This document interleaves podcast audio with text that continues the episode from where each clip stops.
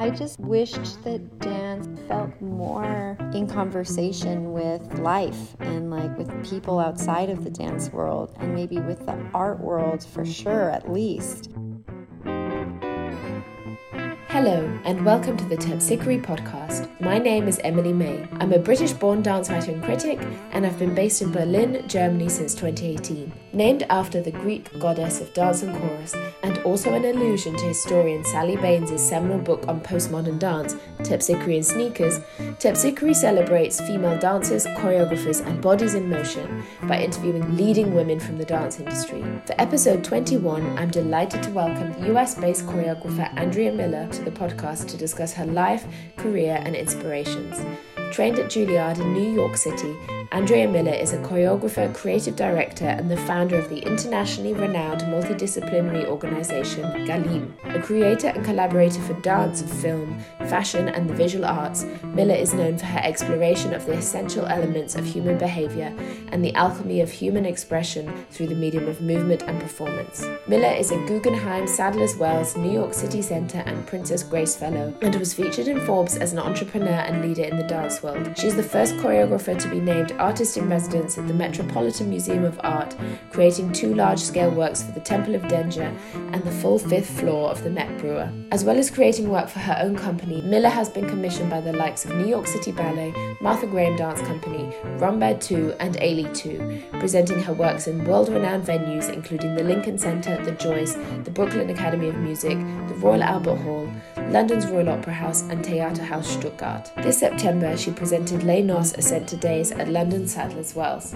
Created for English National Ballet, the piece is her reimagining of the famous Stravinsky score, originally choreographed by the overlooked Russian dance pioneer Bronislava Nijinska. For the piece, she collaborated with the late great British sculptor Phyllida Barlow on set design. Holland Park Opera also performed the music live on stage. On Friday, the 24th of November, Miller will be returning to London to restage excerpts of Les Noces Ascent to Days at the Victoria and Albert Museum as part of their dance focused V&A Friday Late event. ENB have been included in line with the museum's Chanel Fashion Manifesto exhibition to reflect the link between Chanel dance and the fact she once designed costumes for the Ballet Russe, the revolutionary Russian ballet company of which Nijinsky and Stravinsky were a part. Ahead of the performance, I couldn't wait to talk to Miller about breaking out of the concert dance bubble to present work in non traditional performance spaces, her collaborations with visual art organisations, working with Phyllida Barlow, and her plans for the future of her company, who are fast approaching their 20th anniversary.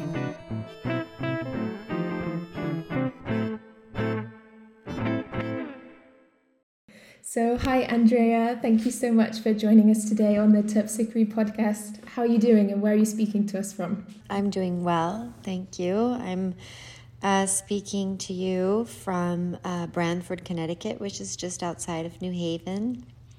And I live here. I moved here in the pandemic after a long, long time living in New York City. Amazing. And as we were just talking about before we started recording, you'll be heading over to the UK again soon to restage Les Noces Ascent to Days for ENB. But before we get to that, I was wondering if you could tell me or if you can remember what some of your first experiences with dance were and how you first became interested in it as an art form. As a student or as a more professionally driven person? I think as a student, just kind of as pure joy first. I started taking class very young. I think I was three. I grew up in Salt Lake City, Utah. And I feel really lucky actually about the training that I got at an, at an early young age because I think creativity was actually more of the mission than getting us sort of experts in any one style of dance or language. So we made the movements, we sometimes even made the music, we painted the murals that would be in the background, we danced with fabric, and you know, it just was extremely creative environment. And I think from then on, it captured my feeling that the studio was a place of like infinite discovery and also just being physical. I was a very physical kid. Yeah, it was just an early on love affair. And I think I've always tried to keep that kind of spirit of what the studio can be even to this day. And then, kind of coming back to what you asked me about whether I meant student or earlier than that, when did that kind of love affair, or when did you realize that this love affair could be something that you took professionally or that you wanted to pursue career wise? Well, we moved to Connecticut when I was about nine years old, and I started training with um, a woman named Ernestine Stodelle. She was 80 years old. She was a dancer with a pioneer of modern dance, Doris Humphrey. And I learned through her what even a choreographer is. We basically just learned Doris Humphrey's uh, technique and her repertory. And I understood that this was a profession and it was a creative pursuit of a lot, like a, this a lifetime of this one artist. And I think around eleven, I was like, I want to be the next Doris Humphrey. I want to be a choreographer because I think in that studio also we weren't just learning, you know, technically how to dance or deliver performance, but we were learning a lot about composition and even move, movement theory. Yeah, that fascinated me. I think around 11, I I set my dreams on dancing professionally, but even more so choreographing. You mentioned Doris Humphrey there. I was wondering, are there any key elements of Doris Humphrey's approach or things that you learnt about her approach to movement that particularly captured your imagination or um, you've brought forward with you since then? Yeah, absolutely. I mean, I don't think it's in everybody's profession that you have a woman as a role model. That was wonderful to see. I think I learned from her that dance was a humanitarian and civic kind of engagement, and she was able to figure out how to capture the moment of social the social climate and the political climate that she was in and, and capture it and create movement studies that were either explicitly about that or at least it felt that they were in conversation with it, even if it wasn't explicit and it was more abstract. So that was really interesting to know that, that in a gesture or a phrase of movement or even just in your embodiment, you can distill your experience of the time that you're in or the experience that you're having as an individual or collectively. And then her movement theory is about fall and recovery, that everything kind of falls and recovers. And I, I don't necessarily feel like I, I break down my movement like that, but I like the idea that there is a principle or a value system that a choreographer can identify is kind of the foundation of where they're creating from or moving from. And I think I've tried to understand what's mine, knowing that that was so influential for her and I could see it in every single beat of every single movement. What is my, what is going to be my, you know, m- method? And that has helped me like focus, I think, my work towards a practice or towards a value system. And, and I, and I really, really, I value that lesson deeply. And I love how you mentioned before that you, from such a young age, were really interested in choreography specifically, not just performing. In spite of this, you still trained very intensively as a dancer as well and performed. And I know you attended Juilliard. Could you tell me a bit about your training there and what some of the key things you learned there were that have continued to impact you today? Um, Juilliard was really perfect for me. It was very, very challenging. It was extremely difficult because I came from almost an entirely modern dance background and not just modern dance. I mean, like 1930s to 1950s modern dance, not even like competition modern dance or whatever. I had very little ballet. And at the time, the school was really focused on like the dream was sending your kids to NDT or contemporary ballet was sort of the aesthetic, you know, pinnacle.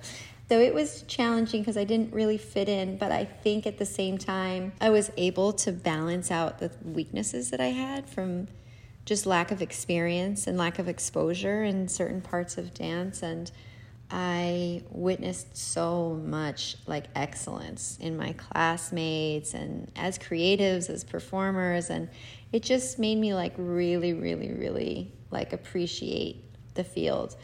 But it was a lot of like a lot of tears. Also at Juilliard at the time that I was there, people who wanted to choreograph were considered people who couldn't dance. So it was like this bizarre hierarchy. I really didn't ascribe to that. I, I felt like I wanted to make dances that showed that being a phenomenal dancer was actually part, like deeply part of being a choreographer. Not necessarily because of me as my dancing, but at least sh- like working with the dancers I was working with. And I think I've continued to try to like fight that, even though it's not even a reality in my world anymore. But it was sincerely a a cleared culture there. And, and I think, yeah, Juilliard's not for everyone. It was it was good for me um, because I, I just needed to get my butt in shape.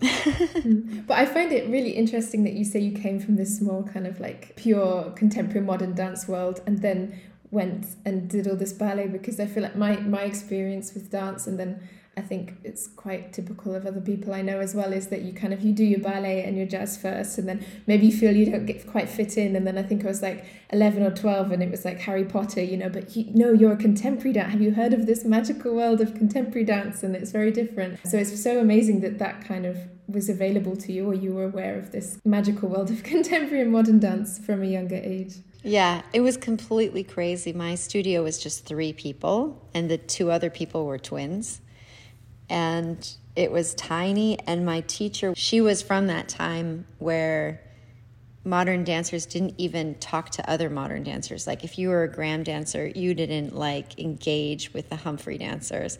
So i would have to tell her that i had like a dentist appointment if i was like trying to do the nutcracker or you know like trying to do something else that was going to corrupt my humphrey body to going to some place where there was like people using pop music and text and it was just it was very wild and yeah very interesting transition. Mm-hmm. so after juilliard i know you went to work with batsheva when did you kind of discover batsheva this kind of gaga movement style and think this is what i would really like to have experience in? So ohad came ohad came to juilliard and actually the first time he came he needed a few dancers for a show he was doing with his company. And so he did an audition and he chose five of us, and I was part of that group.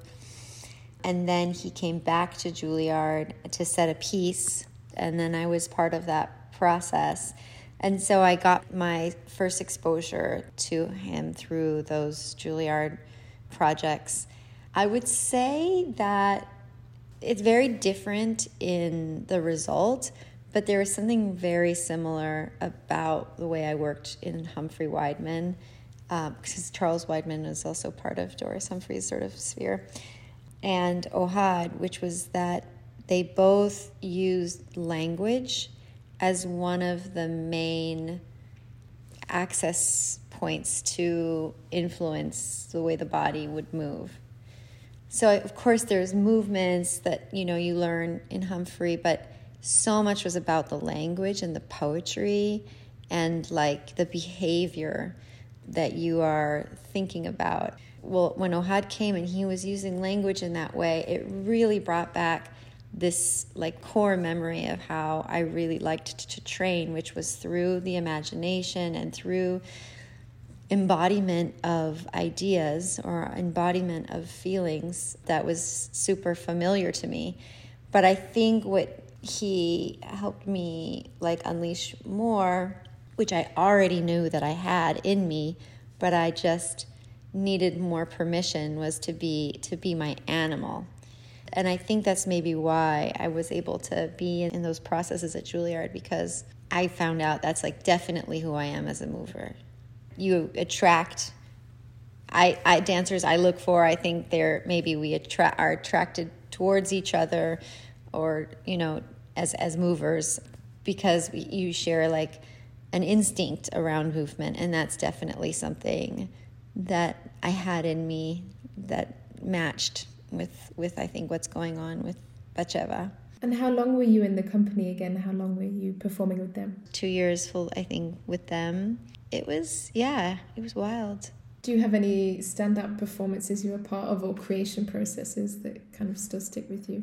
Oh, definitely one of my biggest influences was Sharon Eyal. Taking class with her, she wasn't teaching class, but like watching her take class was amazing because a lot of what classes like there is more about like artistically how you're interpreting the ideas and just seeing how she could stretch way past what I thought was being asked into such a crazy realm was so exciting. So taking class with her, I think, was probably one of my favorite parts of my time there. And then she created a work. It was, you know, I don't know, I think maybe like eight of us. And I was part of that process. And yeah, I, I just absolutely loved it. One thing I didn't note about Juilliard is, is that my entire time while I was there, we at no time were given a female choreographer for any of our spring concerts, winter concert. Never did I work with a female choreographer. And honestly, I didn't even think twice about it, which is so depressing because it just was like, uh, yeah, I didn't, I mean, that's just what it is. And then I think working with Sharon, like in, in her femininity and her sensuality and all of that, it was a gift. Do you know if that's changed much at Juilliard now, if they, they work with more female choreographers? Have you worked with them actually? Have you gone back? Twice to new works for them, as well as set, setting an older work.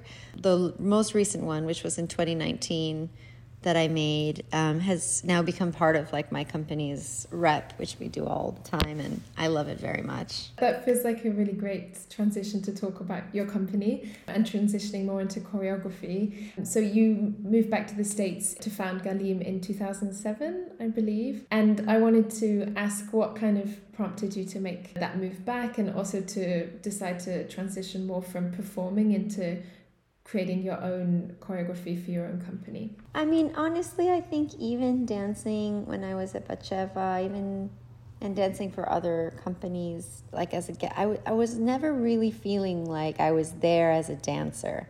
I was like there preparing myself to choreograph and have other company, and it was sort of just my own like university about like what, how would I go about doing this, and the only way I could find that out was maybe by dancing other places.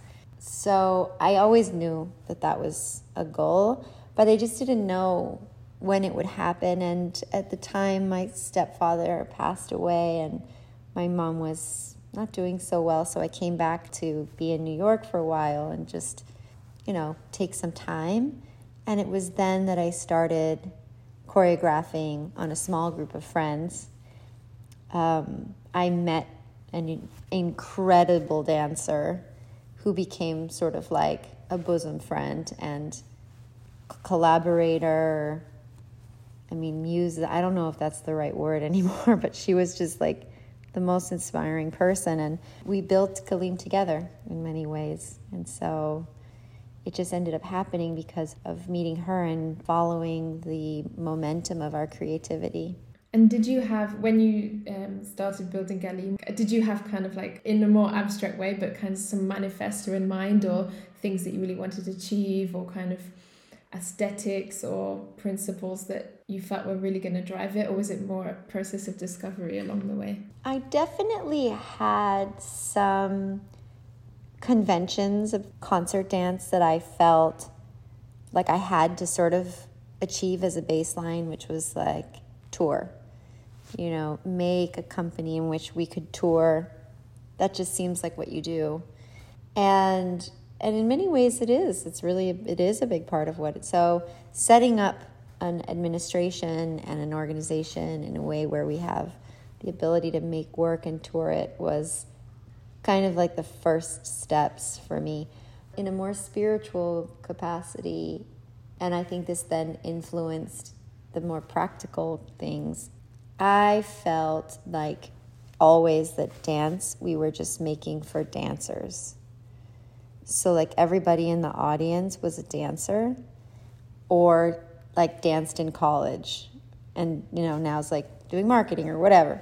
It unsettled me because I just felt like it's an insular language with like inside jokes, like you had to be there kind of things. And I felt that bubble a little bit in most of the companies that I was in. That it just felt like this bubble of danciness.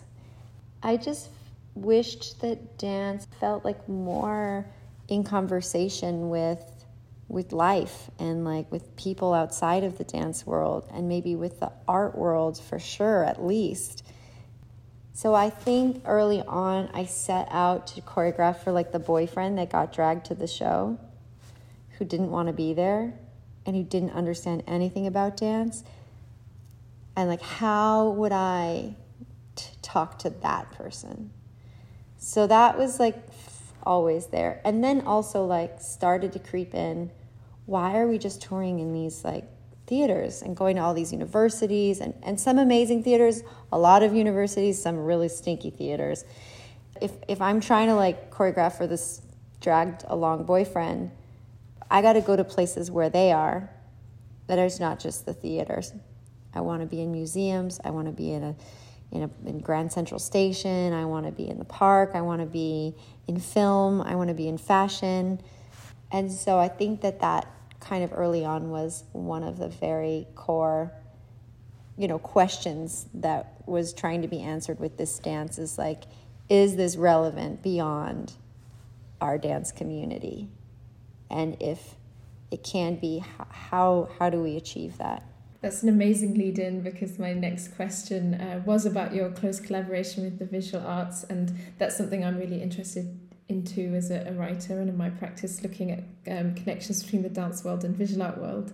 Um, so it was very excited to read about how you're a fellow at the Guggenheim and also the first ever choreographer to be named artist in residence at the Metropolitan Museum of Art. And just for our listeners who might not know, you created two large scale works for the Temple of Dendur and the full fifth floor of the Met Breuer. Uh, and you've also collaborated with and created works for the Lincoln Center, Art Basel, and Frieze, to name a very few. You were saying about wanting to expand it into different areas. Why was the visual art world that kind of one of those key areas for you, or what is it that you enjoy about working in these spaces, particularly outside of the proscenium arch stage? Before my dance schedule was getting too heavy as a young person, and I had to just decide to only do dance, I was doing painting and working with clay. And then at some point, it was like you can only do one because it's too many classes, too much. And so, visual art, painting especially, was another direction that was po- like I was considering as a as a young person. It was an area and a language that I had had some some personal experience with, but even more so to me, visual art has been like like church. I guess maybe maybe you feel that way about writing. It heals me it like challenges me in the ways I want to be challenged. It expands my mind. It just, to me, it's the most close to like a transcendent experience other than dance that I that I know. And so even early on before I was collaborating with people in visual art, visual art was always inside of the process. I was either referencing painters or sculptors or mixed media artists or whatever, bringing that into the studio, into the creative process. So it's just always been in the conversation. And then when I just had the courage to be like, all right, like that's part of my dream, let's just do it and let's break this convention about what dance and where it belongs. The first place I, I would I felt comfortable going to was the visual art world, and thankfully, it's been a really really beautiful dialogue and interaction. And honestly, I just want to go way further than than I've done already. I really, really believe that there's something that embodiment and and the visual art can continue to do and get closer in in our aspirations together. One thing that I find really interesting with your work, it seems that you do kind of break down this barrier more so i feel like in europe there's we have dancers who work in the or choreographers who work in the visual art space but then they kind of exclusively work in visual art and then end up not doing so much work on a proscenium arch stage or in concert dance or you have people who work on, on the proscenium arch stage and would never like go elsewhere, whereas you seem to maintain the two streams alongside each other in a way that I haven't really seen before.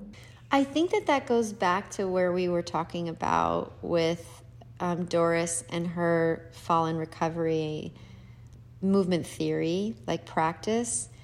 I think that when you have like a foundation on where you create from that isn't necessarily tied to movement as your medium, but it's about expression, believing that there's a wisdom inside of art and inside of performance and inside of, you know, this this kind of like I don't know, it's just like this sacred fire. Then it's it's it's easy to feel like you can move from from space to space because that's consistent. Like it's not like all of a sudden you have to become a performance artist and all of a sudden you have to become a ballet person and become no, you just go as yourself with you and these things are going to remain constant and you're going to have to learn new things and you're going to have to appreciate that you're you're to some degree an outsider and you got to listen and you've got to learn but it doesn't mean that you can't participate you know it just doesn't. I just don't believe you you can't. I remember when i went to i think i was in my 20s and i went to like ImPulsTanz i was i was like i needed housing and i found some place to stay and this guy was from vienna. I told him i was in my 20s i was like yeah, I mean, I, I've been dancing, but really, I'm, at this point, I feel like I'm more of a choreographer. And he was like, Oh, you Americans, you think that you can, like, you know, pick up a camera and you're a filmmaker, or you pick up a brush and you're a painter. Like, here, you have to study that for 10 years before you even have the guts to say that you're a choreographer. And I was like, All right, like, see you in 10 years i'm going to be choreographing like I, was like I, I, appreciate that and that there's legacy and there's whiz there's so much history in there and and it does i'm not trying to belittle what it is to master something but i do think that if you're if you're a mixed media artist which i do see myself as then you can't you, you just you can't hold that that kind of limitation on yourself I really like this sentiment of yeah having to go and be be yourself and just come as you are. But I'm also interested about to what extent do you feel your choreographic process differs when you're creating something from scratch for a museum environment, for example, at the Met, um, as opposed to a proscenium arch stage. Do you approach the kind of creation and rehearsal and um, devising process differently? The work will throw in your face what you don't know. It'll just tell you flat out, like, you don't, you do not understand how big this temple of Dendur is. You clearly cannot comprehend it yet, you know?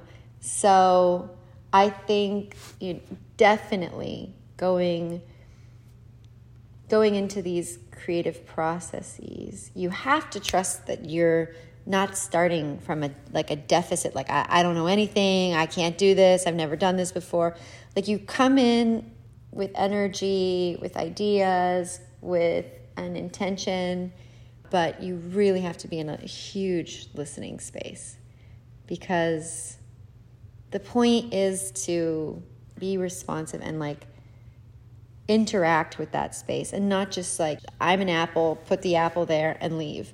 I mean, you can do that. Cunningham would probably make maybe the same piece he would in front of the Temple of Dendur as he would on stage and like I would like I'd be in love with it because I love everything he did. So maybe I'm simplifying, but I'm not like that. I definitely want to be shaped by my experiences in, in creative process. I wanted to like change me. I want to feel that I learned something, that I became vulnerable in a certain space, and I was able to kind of at least have the courage to try and figure it out. So, yes, when I work in a creative process, especially that's not on stage, it's really important to spend a lot of time in the site where you're going to be watch how people, when there isn't any dancing happening there, interact with the space, how people move, what the light is, what is the feeling of time, and how it passes, time passes in that space. In some ways, I try to feel like wherever I'm going already has a soul, and I would be best to try to like understand what that frequency is, what that what that soul is. And it's not like we can't change together or make something new or different. I don't have to completely put myself in a pretzel in order to fit into this space, but I should be noticing what it's already saying on its own. Through what you said, it kind of made me think of like from from what I do in terms of writing, it's very sounds a lot like interviewing. Like obviously you, you come with your own questions or your own interests and what you want to find out, but then you also can't stick to your bullet point script. Uh, you have to listen to what the, the other person's saying, and then that takes it in maybe in a different direction than you thought. But you can also direct it another way if you want, and yeah, like this conversation. Absolutely, it's the same. Well, thank you so much for that. That's really amazing. I wanted to move back onto the proscenium arch stage for a bit to talk specifically about Les Noces Ascent Days, which you created for English National Ballet this year, and I was very excited to see in London. So, yeah, as I said, it was created for an ENB and is a reinterpretation of Stravinsky's Les Noces score. Which was originally choreographed by choreographic Russian trailblazer I've written here, uh, Bronislava Nijinska how did this project first come up um, at ENB? And yeah, how did it the idea first come that you would create a reimagining of this iconic score? And what excited you about the idea? This was wow, one of the biggest challenges of my life, I think creatively, I could say. The score is very complicated. It's very difficult. When I first heard it, I was like, this does not because I'm always thinking about the boyfriend that gets dragged along. Like th- this boyfriend's gonna hate this, like music. I appreciate it. I feel excited by it in many ways, but I just it just doesn't have the sound vibe that I think a lot of you know young people are like you know hanging out with, and so I was just like, how are we going to make this something we want to dig into? Like, we all want to hear and we want to feel it. Also, it has a lot of baggage. One thing that's really nice about being a choreographer is like you make something where nothing was. Now, all of a sudden, you're making something that has history, it has this other versions of it, and of course, Nijinska's being the like the original and most significant one. Like I'm not familiar with that. I've never done anything that had existing baggage. Beautiful baggage, heritage and legacy, but it just it still comes with its with that. Also figuring out how how was I going to be among these other artists that have already said something about this work and what it means and what it says and what it looks like was also another part of it. And then, of course, although I've choreographed with ballet companies, it's just still it just is still a, a, challenge. And it's primarily because of the schedule because you have three hour rehearsals. And i'm used to full day six hour rehearsals. And so i'm really very uncomfortable with that sort of setup. So there's just like a bunch of stuff that made it look terrifying. In addition, I only had the piano version, four piano version, and we knew that we would be performing to orchestral version, but we wouldn't be able to listen to the orchestral version until like the week before the show. So just feeling like what I'm hearing now is not what I'm going to hear then was also terrifying. And then on top of that, a story is about a wedding. Okay, so am I going to do a normative wedding between a man and a woman? I'm really not that interested in a wedding story. I'm not. It's not an area that, especially a normative one. I'm also straight. So, what am I going to now become the storyteller of a same gender, same sex wedding? as a straight female, like that didn't feel appropriate either. Ultimately, I just could not find the instinct to choreograph about a wedding. So I had to deal with that for quite a long time, almost like half a year. I couldn't figure out how to make a wedding interesting to me choreographically. Even if there was other subtext around brutality or the communal behavior that's brutal, you know, there's other subjects, but ultimately it's a wedding. So when I read that that Nijinska said that she didn't even listen to Stravinsky's libretto, she paid it no mind because it was like a romantic wedding and she was not going to be doing a romantic wedding. She had a completely different vision for it. I said, hey, well, if she's not listening to the libretto, I don't necessarily need to listen to this narrative. I can listen to this music and hear it as a score and free it from the wedding and just listen to it and see what happens, see what comes of it. And honestly, I felt, and this is actually where Nijinska took it also, is that it was felt like another sacrifice. It felt something very brutal. It felt like something, this music machine was forcing something very painful into the world, which I do think what that what her wedding is ultimately. And and then when I started thinking about that, and I learned that English National Ballet has the rights to Pina Bausch's Rite of Spring for like another year. Just out of like a fun thought, I was like, could you imagine if this went back to back with Pina's? Like, wouldn't that be an interesting program? Following that fun, ridiculous thought, I was like, what if it was like the sequel, you know, and we just took off from where the chosen one just died? What would happen? And all of a sudden, that became so exciting to me to be like, holy shit, there's actually a lot to unpack about that piece. I've always thought when I, I don't know if you've seen it very much, but I always think it ends very abruptly. Like she dies and it's over. It, it's as a viewer, after like 45 minutes of going through this ritual, I find it not a, not a flaw to Pina, but I find the piece ends extremely abruptly.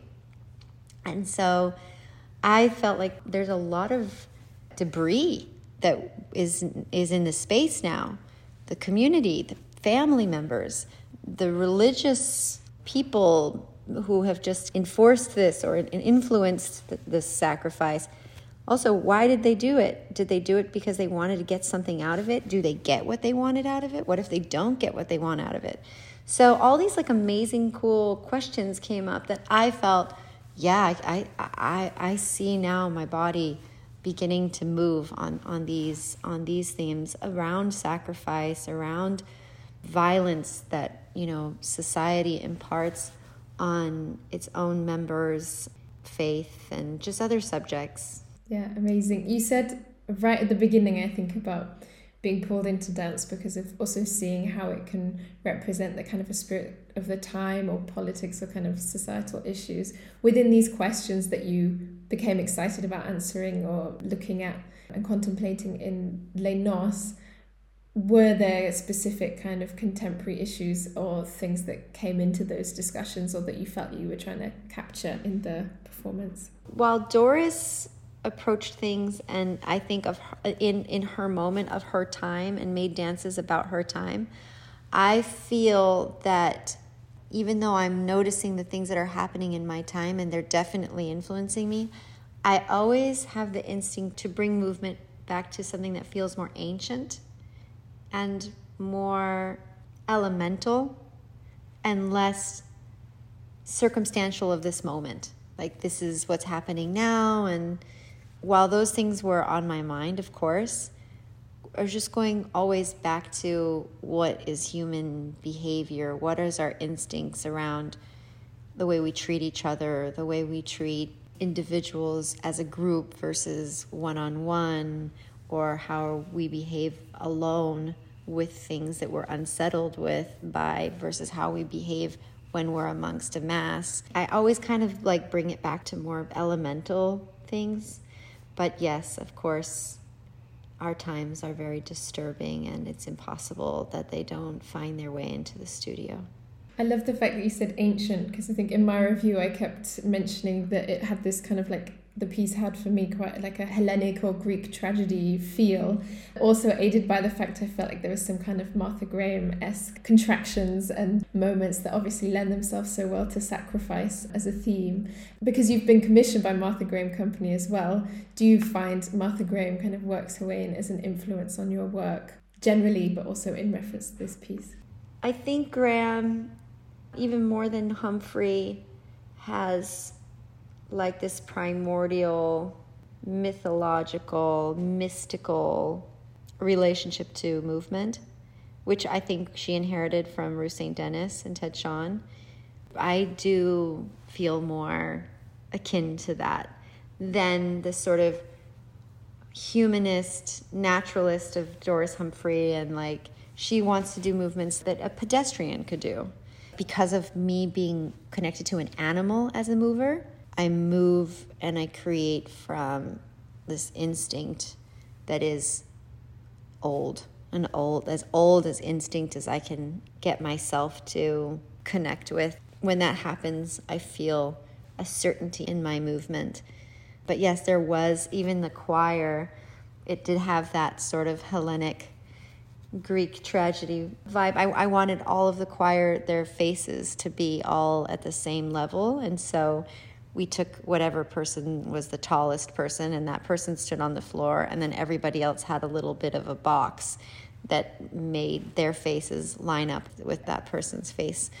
And so they felt kind of ominous and overseeing the toiling, like as if they were like in Mount Olympus, and then everybody else is in the mud and the muck of this of this situation. Yeah, I think there was mm-hmm. a lot of like Antigone that was discussed. But Graham, exactly, I don't know. I, I don't think it's necessarily the technique, but it's more that like mystical woman that I really relate to. Still on the Greek theme as well, it was definitely for me, as you said, the kind of Greek chorus at the back of the stage, and also because they're in black with the very kind of like stark white faces, it's very dramatic. But then also because of the amphitheatre like set of Phyllida Barlow, that looked very much like kind of like a Greek amphitheatre to me. I'm also very like prone to looking for these things because I studied classics for A levels, so I get very excited. But on the topic of Phyllida Barlow, um, I wanted to ask about that collaboration. Obviously, the performance was in her memory um, as she recently passed away. Um, but what was it like collaborating with her? Obviously, you're experienced in working with the visual art world, but how did it become identified that um, she would be the set designer and how did you kind of collaborate in this process so I've made like a list of people a short list of people that I thought would be such a dream to work with. I tried to keep them people who were based in London so that we could really like be back and forth together and work in the studio. And so um, she was probably you know top two on my top two on my list. I felt very very lucky that she was interested and available. I just love how her work is so it just asserts itself. There's no denying its presence and what it's trying to impart and evoke. And I just love that kind of boldness. She's so radical and so bold. And yeah, she's such a badass. And at the same time, when I met her, she was so warm and so delightful and thoughtful and slightly mischievous. Yeah, like she would say, like she had these like naughty, like little thoughts, but they were also just pearls of wisdom. Like I love, I just, I think spending time with her was one of the biggest gifts of this process. And it was devastating when she passed away, very shocking in, in, in the middle of the process. We got to enough of a place where we could build it, but I do felt we really missed her in those last stages. I, I missed her deeply. She completely understood the direction where we were going and made something that like was completely in, in her language. I often felt like it reminded me of yes, the amphitheater, like a Greek amphitheater that was eroded, but it also reminded me of the planet of the, like Le Petit Prince, the Little Prince, how he's on this like little moon with like a star, and it felt absurdist also. It had this ancient place making, but it also made me feel like we were in potentially a dreamt up place where we had to witness how these people in this dreamt up place were going to deal with this tragedy. And so it also felt very freeing and not like, oh my gosh, we're like in the 70s and it's this thing. It didn't stifle the potential for the place to be its own new environment. I definitely had a futuristic feel as well. I think with this kind of like, I think I was talking about it like almost like lava kind of cascading down, or it looked like seeping, oozing kind of goo. I'm not coming up with the best words for this now. Could you maybe give me an insight into like your conversations? What were the kind of things that you were discussing together with Phyllida when she was coming up with the ideas for this set? The thing I said to her that is a priority for me is that the dancers aren't just like walking around an object. I really want them to be able to somehow be on it. It will feel very much like it's a used part of the environment, it's embodied. She came up with a few things at first that would be very difficult for the dancers to move on or be on. And then when she came up with this, it actually originally was meant to hold the choir. And it was awesome because we had to put 36 people somewhere and a huge sculpture and somehow a, cast of 22 people. So it felt how are we going to put 36 people on stage and a huge sculpture and have enough room for a ballet? So if we can put the orchestra on it, that would be great. And then she passed away, and I felt that if we put 36 people on it, we wouldn't see it. We just wouldn't see it. They would be covered entirely. And I really wanted it to sort of stand out. So we found a different arrangement for the people. And then I had very little time to kind of choreograph on it. So we had to stay pretty simple also for safety. What did she say? I wish I could remember it. It was so amazing. She was like, it, I wanted to feel like it's past its, you know, like yogurt when it's expired. That this way of living in this community has gone way too far in the wrong direction for too long. There's something rotten, there's something lost, something that was lost. And so I think she wanted to make something that didn't feel like idyllic as like an amphitheater where people put on like their aspirations of music and poetry and hope. She wanted it to feel, yeah, like something was off. And I loved that idea. Yeah, she contributed not just to the set, but she also talked a lot about the choreography.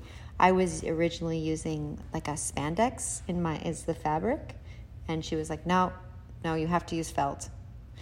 So we moved to felt, and it was the best decision ever. Yeah, which obviously makes such a huge impact on the piece because of all this like kind of thwacking on the floor as well, and the way that it moves. That's amazing that she impacted as well the the choreography on such a big scale. And she chose the soloist.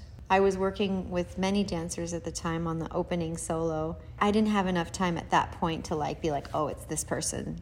I was just like working on the choreography and kind of trying to build it out and she was like, she's the chosen one. You know, I started noticing this one dancer more, and she was totally right. Phyllida chose the chosen one. One last question about the choreography before we move on to the restaging of the piece very soon. I wanted to ask obviously, we talked at the beginning that you did take a different route narratively to Nijinska, um, but I wanted to ask if there was like movement wise any influences from Nijinska or any research you did into Nijinska's version that influenced yours?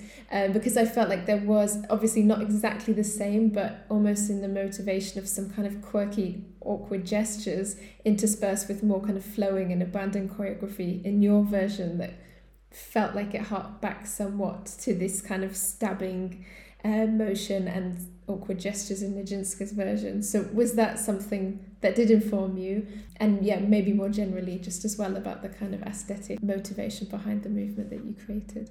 Yeah, no, absolutely. I mean, I watched every version of Les Noces that I could find. So I've seen, I mean, I think about seven different versions. I watched Nijinska's multiple, multiple times. And I have a little bit of a photographic memory. I, once I see a dance, big, big chunks of it stay in my head.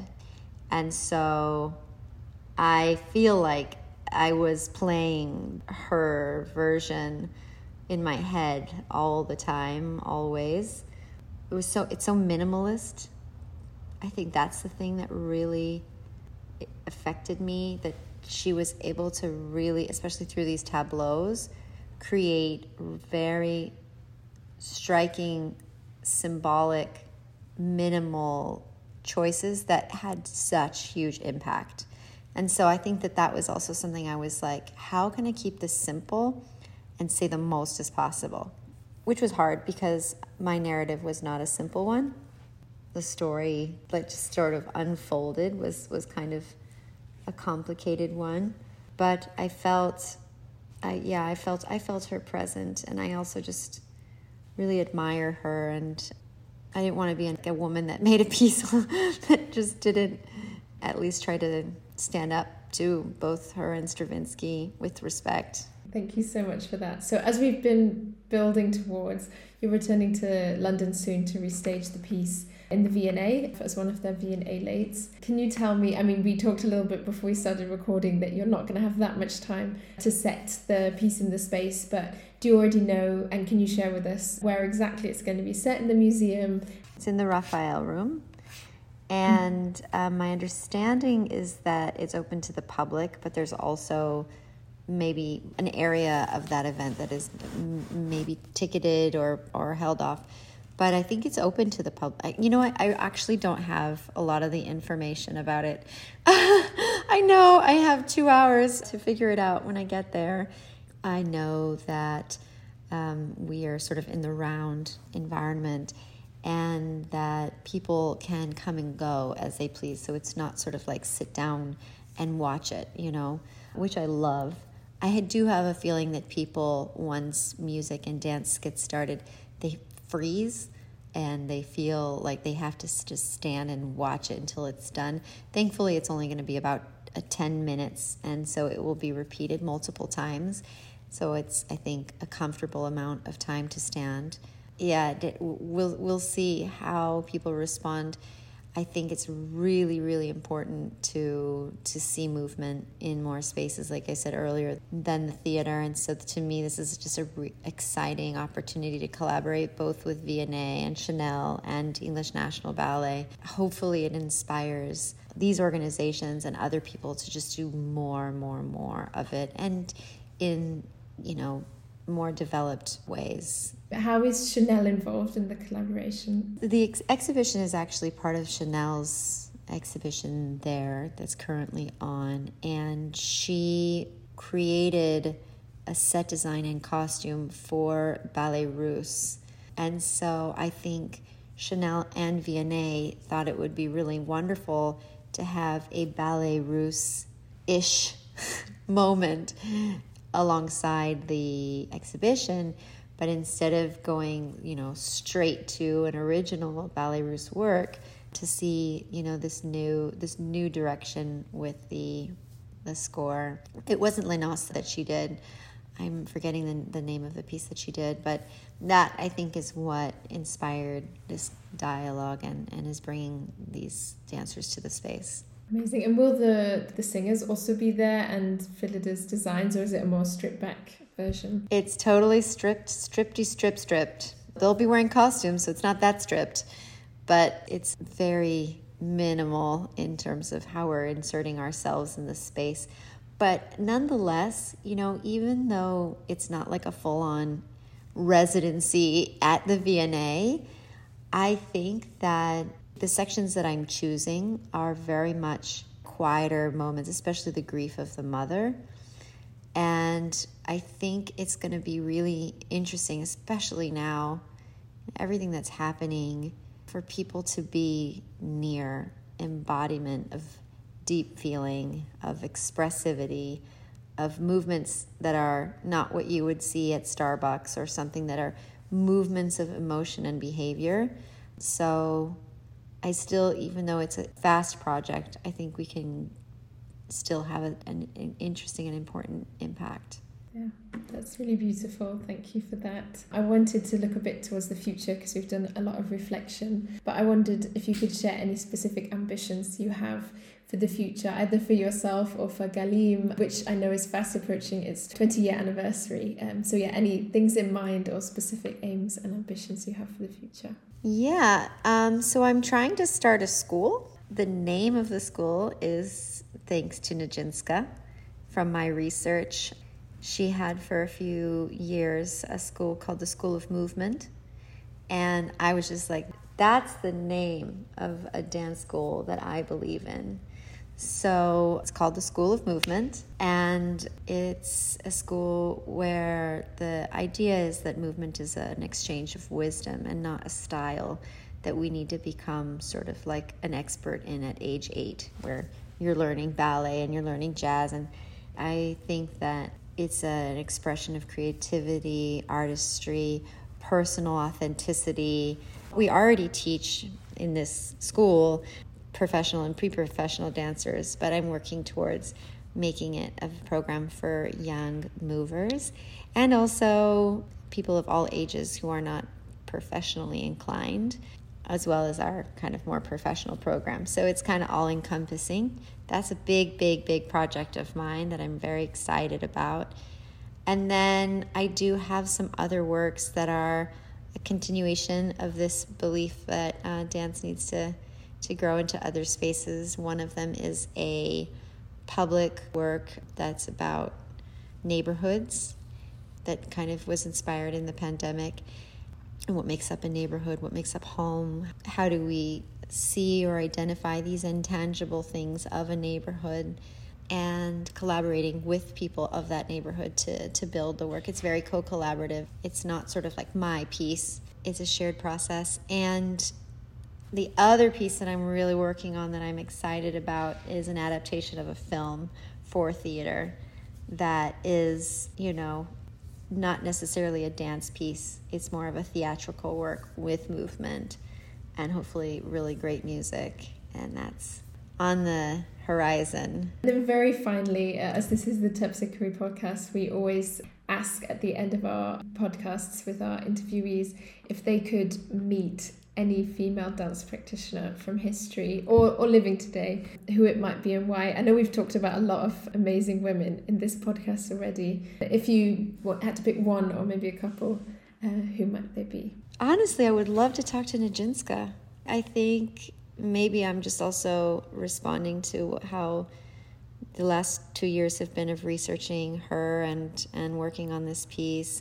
But I do think that she's such an unsung hero who had such revolution in her body and her mind.